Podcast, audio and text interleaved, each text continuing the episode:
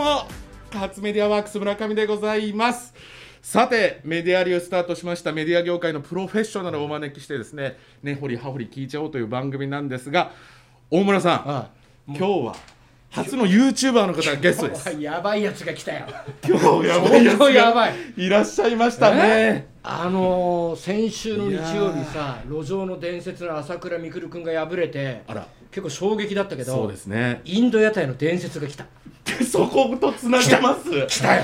いやついに来ていただきました。僕もう2年間もう見続けて大ファンです。あそうですか、はい。ご紹介しましょう。坪和博久さんです。よろしくお願いします。よろしくお願いいたします。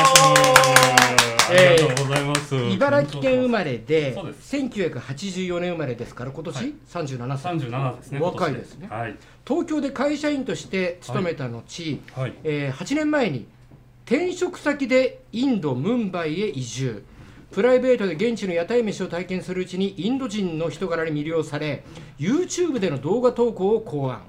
で現在は YouTube のチャンネル登録者65万人に迫る勢いで、はい。その YouTube チャンネルは「今日やばいやつにあった。ちょっと変な名前なんですけど。」いやはい。ーでも朝倉未来さんだから3分の1ですよねそうですねだ。から格闘もしてなくて格も闘してなくてもただインドに住んで屋台を食べてただけなんですが、それでこう皆さんに見ていただけるような YouTube になりました。だからはい東京からはい。海外に行って、はい。その後 YouTube で大成功したというもうメディア人としてはいやいやいやもう今最先端みたいないやいやいやサクセスストーリーじゃないですか。本当ですかそうなんですよね。ありがとうございます。うん。あのちなみにね、はい。ちょっと経歴の中で、はい。東京でのサラリーマンそうです。そこからインドまでのいきさつちょっと教えてください。もともとまあ、うん。僕この間ちょっと去年の年末に本出させていただいてその中にも少し書いたんですが、はい。まあ、普通にサラリーマンをしていたんですけどもともと私の中に ADHD っていう、まあ、ちょっとそういう私障害みたいなのがありまして ADHD 最近よく聞きますもんね。そうですね。ちょっとあまあで診断そういうのを受けて、でまあ、サラリーマン自体なかなかうまくいっていなかったので、もうどんなことがうまくいかないですか？もう普通になんかメールを返せないというか。物事を計画して進めることができないので、えーなんかもう、難しいですよね。ね、なかなかな社員です。返信ができないとか返そういう信はまあやんなきゃと思うんですけどやりたくないことはとにかくやりたくないっていうところで、はい、ただその分こう何か面白いこととかやるのはもともと好きだったので、営業でも人に会って喋ったりすることは好きだったんですけどそこら辺の後片付けというかその後ができないということでなかなかこう行き詰まっていてもうどうしようこのまま日本でサラリーマンとしてやっていくのはちょっと難しいんじゃないかと思ってた時に。そうだからもうせっかくなら海外飛び出そうってなんか突飛な思い出が思いが浮かびまして、うん。ででも僕が例えばアメリカに行ったりとか中国行ったりとか南米ヨーロッパ行ったりとかしても同じ特性でまた同じ壁にぶち当たるんじゃないかなと思いまして、じゃあもうじ何もう今までの生活が全く変わるようなところに行こうと思った時にインドは多分生活想像できないと思って一番面白いかなと思った時にたまたま知り合いからインド行かないかってお誘いを受けましていやこれはご縁かもしれないということでそこでぜひ行きます。ということでもう誘いを受けて2週間後にはビザを取って3週間後にはもうインドにいたっていう。ちょっと待ってイインド行かないかって誘いは、はい。例えば何がインドに何があるからこういうロジックはなかったんです いきなりインド行かないかインド行かない、まあ、誘ってきた人もちょっと変わった人だったので、お前、がたいいいから、多分行けるよということで、状態がいいからインド向きだと。確かにそうだなと思って、まあ、体力はありますということで行かせていただいて、そうですね、それが2013年の10月ですね。ああなんか2013年ついこの間なんですけどねそうですね。僕らからするとね、はい。すごい理由ですねでも。でで向こうに行って何やったんですか？向こうに行ってあのインドムンバイっていう町に行ったんですがそこのお会社に現地採用で働かせていただいて、そこはもう輸入だったりとかあと不動産をやっている会社でそこでまた、まあ、普通にサラリーマンとして働き始めたんですけどもまあなんですかね。インドに行くともう僕日本で ADHD っていうのにすごい悩んでましたけども、それをもう全く問題としないくらいおおらかな国でなんていうかいやいやいやいやもう僕がなんていうか だいぶ仕事できる方というか逆に。その中では。例えばそのメール返さなかったとかメールしないとかインドの遅方は刻するとかそういうのあも。全然あの猛満体ですか？インドの国の言葉インドの方がよく口にする言葉としてえ2 minutes っていうのがあるんですよ。つまり2分っていうことですね。だから例えば家の家電例えばエアコンが壊れた時に修理を呼んでじゃあいつ来てくれるっていうと2 minutes って言うんですよ。あもうすぐ来るんだ。すぐ来てくれる。そうだから待ってるじゃないですか、でもだ大体来るのが2日後とか。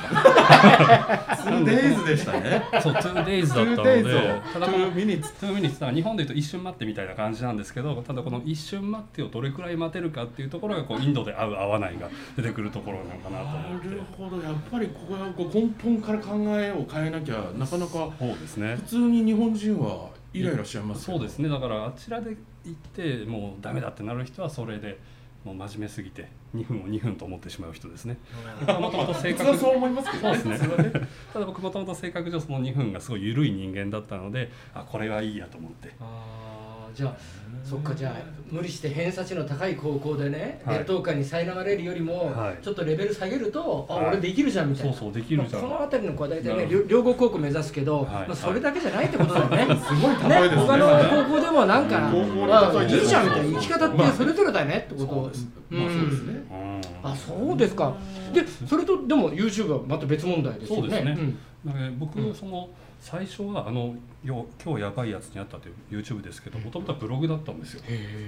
でブログもそのインドに誘われた時、えーの1週間後くらいからあのこれから僕は多分人生ガラッと変わるし、なかなかインドに行く前から出発してその後の生活をブログで綴るってことはなかなか他はないなと思ったので、僕も発信するのは好きだったし皆さんに楽しんでもらえるような面白い内容でブログを書こうと思ってでその出発前から出発到着そして日々を毎日写真と文章で綴ってたんですよ。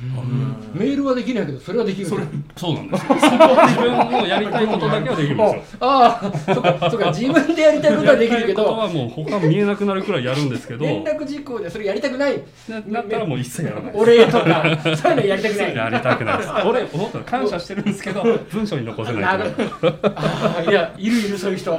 特にタレントに多いかもねあそういう人ね。本あタレントそうですあそうね。あはい。そして？そうなんです。でそれであのブログのタイトルをつけようと思った時に、そので。その辞めた会社の僕を採用してくれてすごくお世話になった先輩が、あの最後に、まあ、いろいろ円満退社だったんですけどもブログのタイトルつけてあげるって言われてでインドに行ったら多分毎日やばいことが起きるしいろんな人がいるから今日やばいやつに会ったのっていうブログにしなさいって言われて。そこで？そう分かりましたっていうことでそれはいい名前ですねっていうふうにいただいてでその「今日やばいやつにあった」というブログを毎日更新してたんですね。そうなんです。ただやっぱりインド行ったら分かるんですけどねこの辺行かれたと思いますけどなかなかこう文章とか写真じゃ伝わらないいろんなこうダイナミックさがあるのでうん。これをやっぱり動画でちょっと伝えようと思って。で僕会社の下近くにえーサンドイッチ屋さんがあっていつもそこでそうサンドイッチを昼食で食べてたんですけども、日本だとサンドイッチ屋さんに行ってもこうもう出来上がってるものを買うだけなんですがあちらは注文するとその場で作ってくれるんですよ。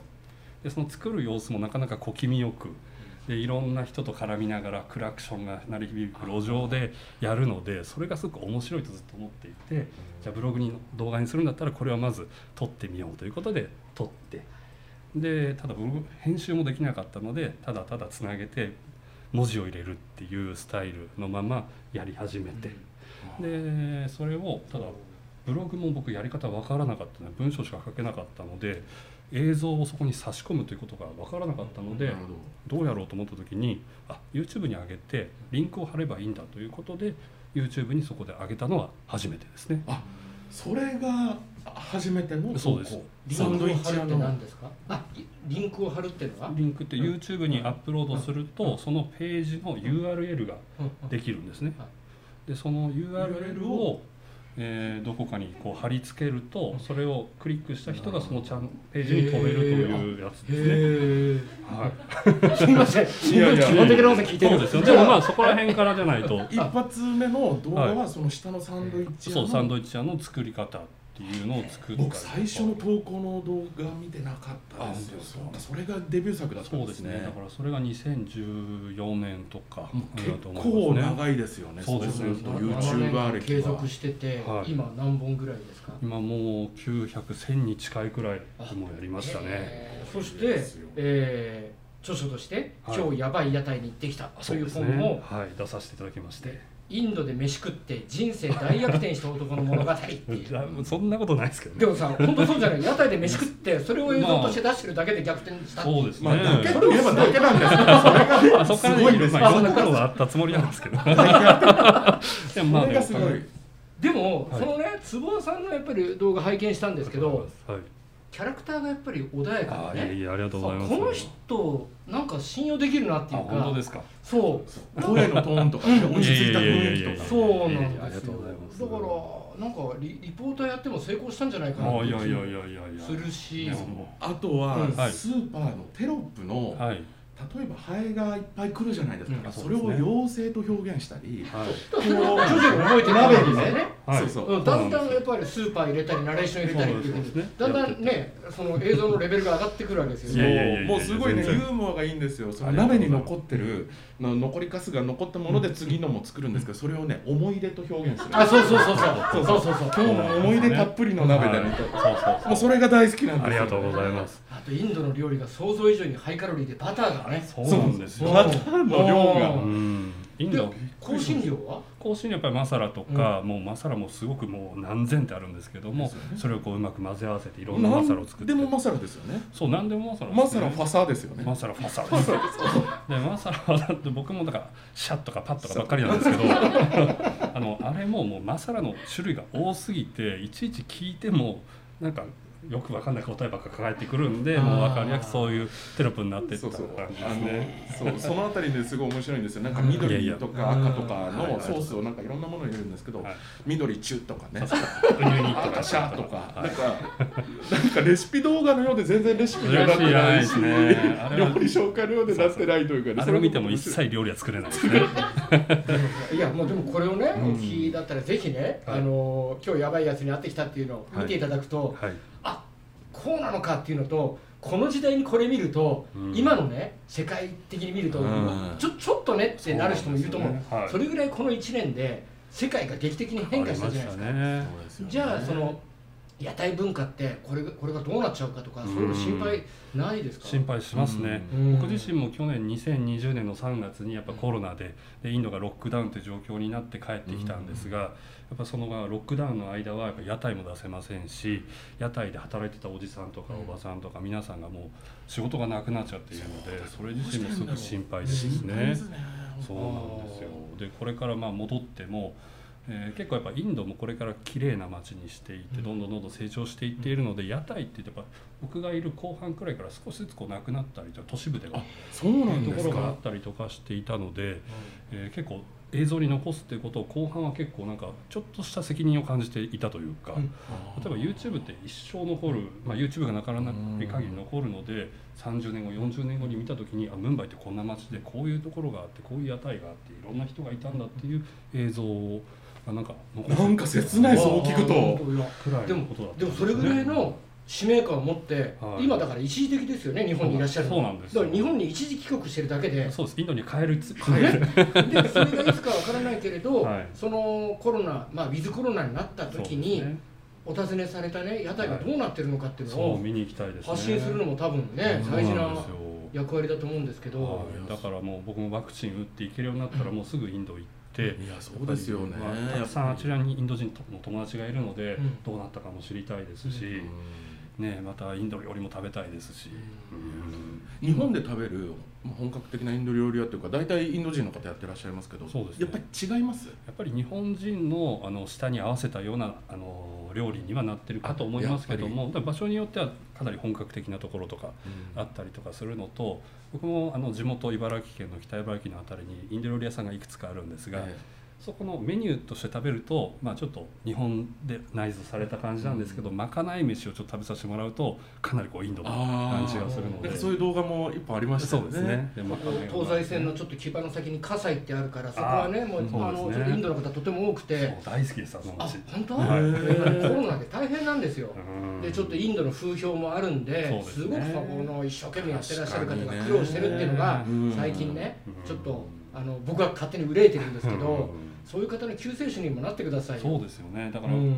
ちょっと、まあ、今までは緊急事態宣言があってなかなかこう行き来できませんでしたが、今後はちょっと西葛西とかに行って、あそこら辺のインド文化をちょっと発信するということをぜひまたそうですやらせていただね。ぜひ重要なところですよねそこは。で今はあの戻られてきて始められたチャンネル北茨城を紹介するそうですね。動画もやってらっしゃいますね。もともと茨城県の北茨城市が出身でで、まあ、北茨城だけだとちょっと何もないので もう少し広げて茨城県をこう紹介するような感じで 茨城の美味しいものだったりとかグルメを紹介する坪和弘さというチャンネルを始めまして。あそれもいいですね。じゃあ日本にいる時間を無駄にしないそうでですね。あの発信し続けてるってこと茨城の魅力を発信する地元の方にもねい茨城とインドを盛り上げていければなと思いまして。坪和さんがもうそのインドのカーンさんのお店はいの屋台をすごくレギュラーでやってたんですけどやっぱり日本人がめちゃくちゃ集まってきたらしいんですよ。そうですね。だから次北茨城にうん。またいろんな人が全国から行くようになったらいいですよね。これは嬉しいですね。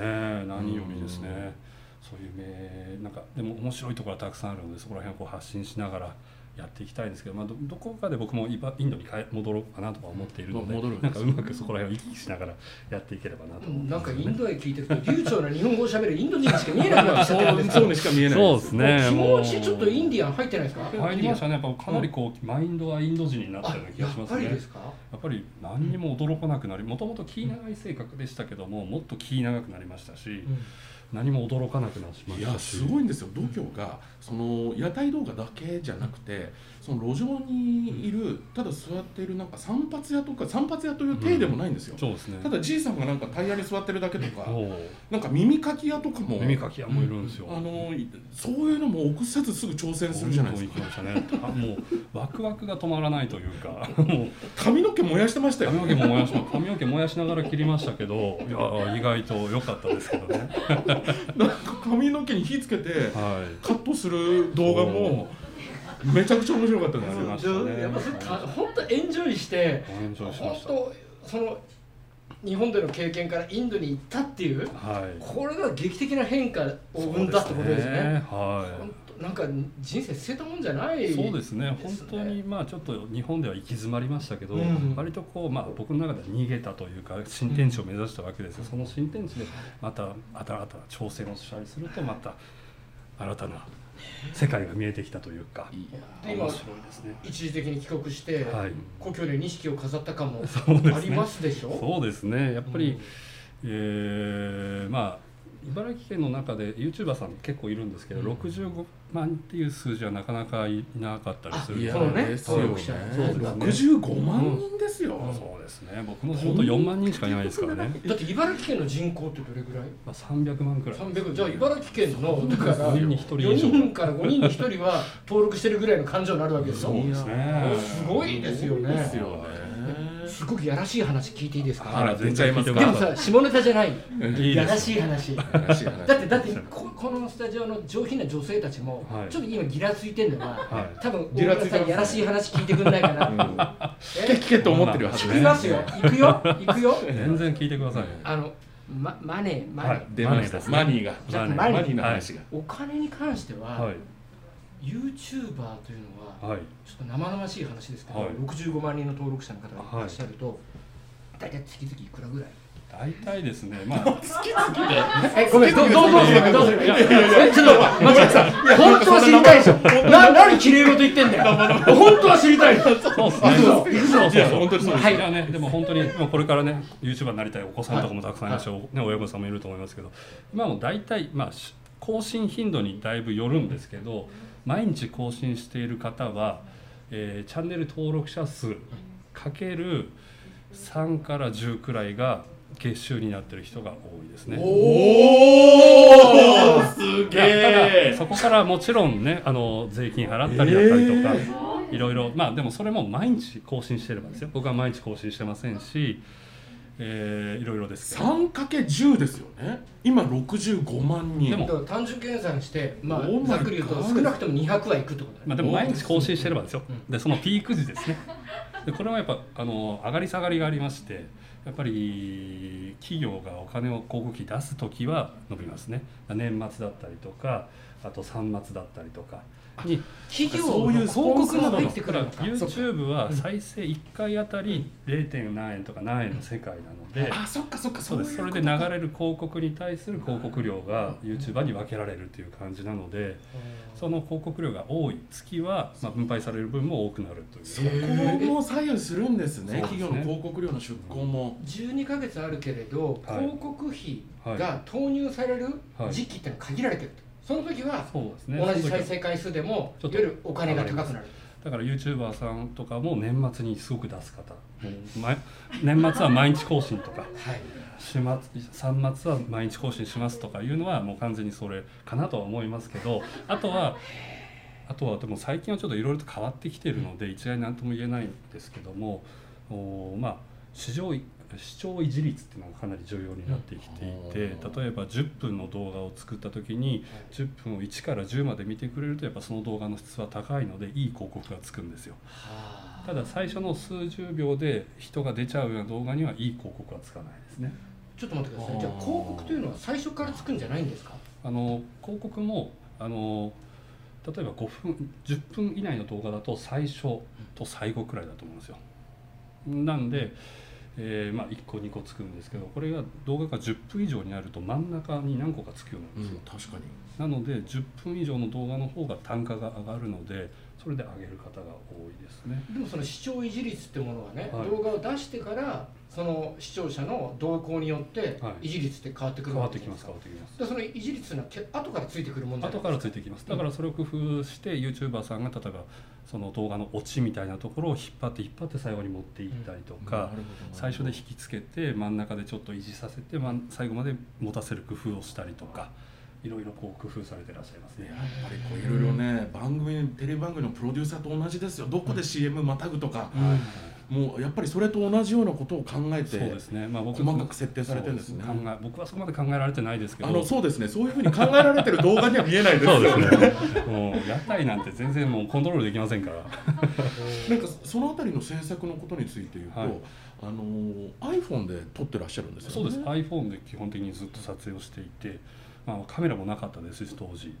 で途中一時期いいカメラで撮ろうと思って持ってった時があったんですけど屋台に。でそれ撮影しようとしたらやっぱりおじさんたちが構えちゃうんですよ。このいや撮影だっていうことで。だから普段通りな感じではなくなってしまうのでこういう iPhone でやってた方がより自然な表情とか、なるほうん。自然なおじさんの姿が撮れるってことが分かってそれ以降はもうずっと iPhone でやってました。確かうん、確かに大きいカメラで来られちゃうとうん。引きますもんね、そうですね、うん。ライトとかマイクとか持ったらビ,、ビビっちゃうので、でもなんか iPhone でこうずっと撮ってますけど、はい。その周りの人結構集まってなんかすごい見てきますよ。ねそう見てきますね、うん。まあそもそも日本人が屋台飯を食べてるってこと自体が珍しいですし。そっかそっかそこの珍しさそうです。どんな感じで食べるのかなっていう感じを見てきますしね。でまあ本当に単純に興味であの国のインドの方は人見知りが多分ほとんどいないんですよだからもう何だと思ったら来て喋るんですよ。だからもうすごく寄ってきてもう質問攻めにあったりとか。でも面白いそうですね。ただ本当になんか嫌な思いはほ全くしたことがなくて日本人だからああとかそういうことはなかったですね。基本的には日本人から友達になろうぜっていう感じの方が多かったので楽しい毎日でしたね。そういう社交的な部分もあるわけですよね。ね。オープンなマインドを持ってらっしゃるわけですよね。はい。でそれなもうだから冒頭に ADHD の話をされたけどそれが全く分かんない。むしろ僕の方がはるかにそっちで、はい。あの そうなんですか。いや絶対僕なんかそう注意力もないしそうですよね集中力もないし。いやいやいや僕はまだ今だいぶ通り作ってる感じがありますけどでも普段はチャランポランで。全然ダメです。そうまあ、でもインドがねマッチするぐらいなんでまあそんなね今ゆったりとした方なん子育てですよ中でもねうちの子もしかしたらそうかしらっていうことで、はい。心配になる親御さんも多いと思うんだけど、そうですね。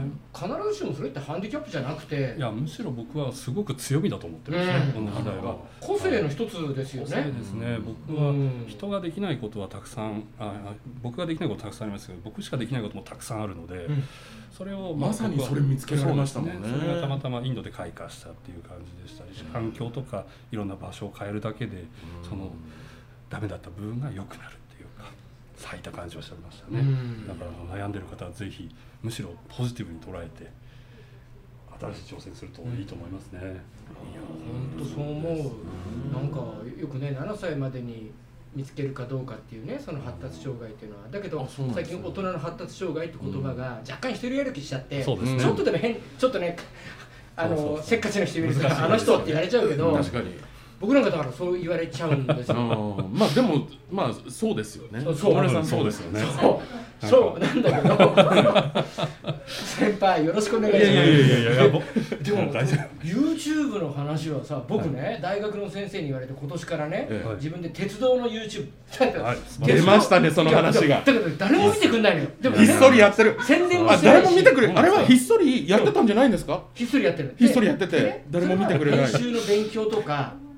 なんかいろんなこう自分のあのテテレビを30年以上やっててなんかスキルをやっぱり失っちゃいけないなと、うん。やっぱりせめて自分で編集したりとかなるほど。そういうことやったらいいなと、まあ、ちょっと手習い的にやっててするとやっぱ夢中になる。誰が見る見れば別として面白いんですよ。面白いんですよね。う編集楽しいんですよね。ん、でもそれ1円にもなってないんですよ、えー。でもそちらは1億円になってるわけですよね。いやいやそんな感じ ちょっとねだいぶ乗りましたけども。ねめっちゃ羨ましいけどいやいやでもそれは欲がないからそこまで行く気がする。そうですね。どっちかっていうとまあもちろんおポイントをぜひちょっと教うん。えてください。ね。でも、YouTube を伸ばすコツですかね、うん。YouTube 伸ばすコツとしてはやっぱり毎日更新するのが一番ですね、うん。で同じ時間に更新するということがすごく重要です。ちょっとこの番組の皆さんで女性陣で YouTube やってらっしゃる方いらっしゃる？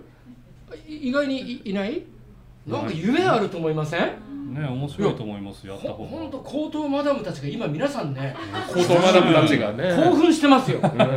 でもやるといいですよ、だでも本当に僕もこんな伸びるとは思いませんでしたし、たまたまもう種というか巻いといたものが芽を出した感じなので、とりあえずただ YouTube 始めるのは無料でできるので、まずやってみて種だけ巻いといてで芽が出たら育てればいいわけでとりあえずやってみることは重要だと思いますね。そうですよそれってこう萎えちゃうタイミングとかあるじゃないですか。これだけやってダメだあーどれぐらい諦めなければいいんですか？大体半年をまず見ればいいかなと思いますね。で半年半年で週に23本くらいをずっと継続して必ず同じ時間同じ曜日に上げるっていうことをやるへー。あポイントですね。とポイントですね。やっぱりこうん。うある程度するとチャンネル登録者っていうのが増えていくわけですね、でチャンネル登録者数が増えて、まあ、みんな待ってくれるんですけど待ってる人たちがいつ動画がアップロードされるかわからないってなると、アップロードされたタイミングが仕事中だったりとか夜だったりとかしたらこうなんですかね気づいた時に見るんですけど、なんか瞬間的に見てもらえないんですね、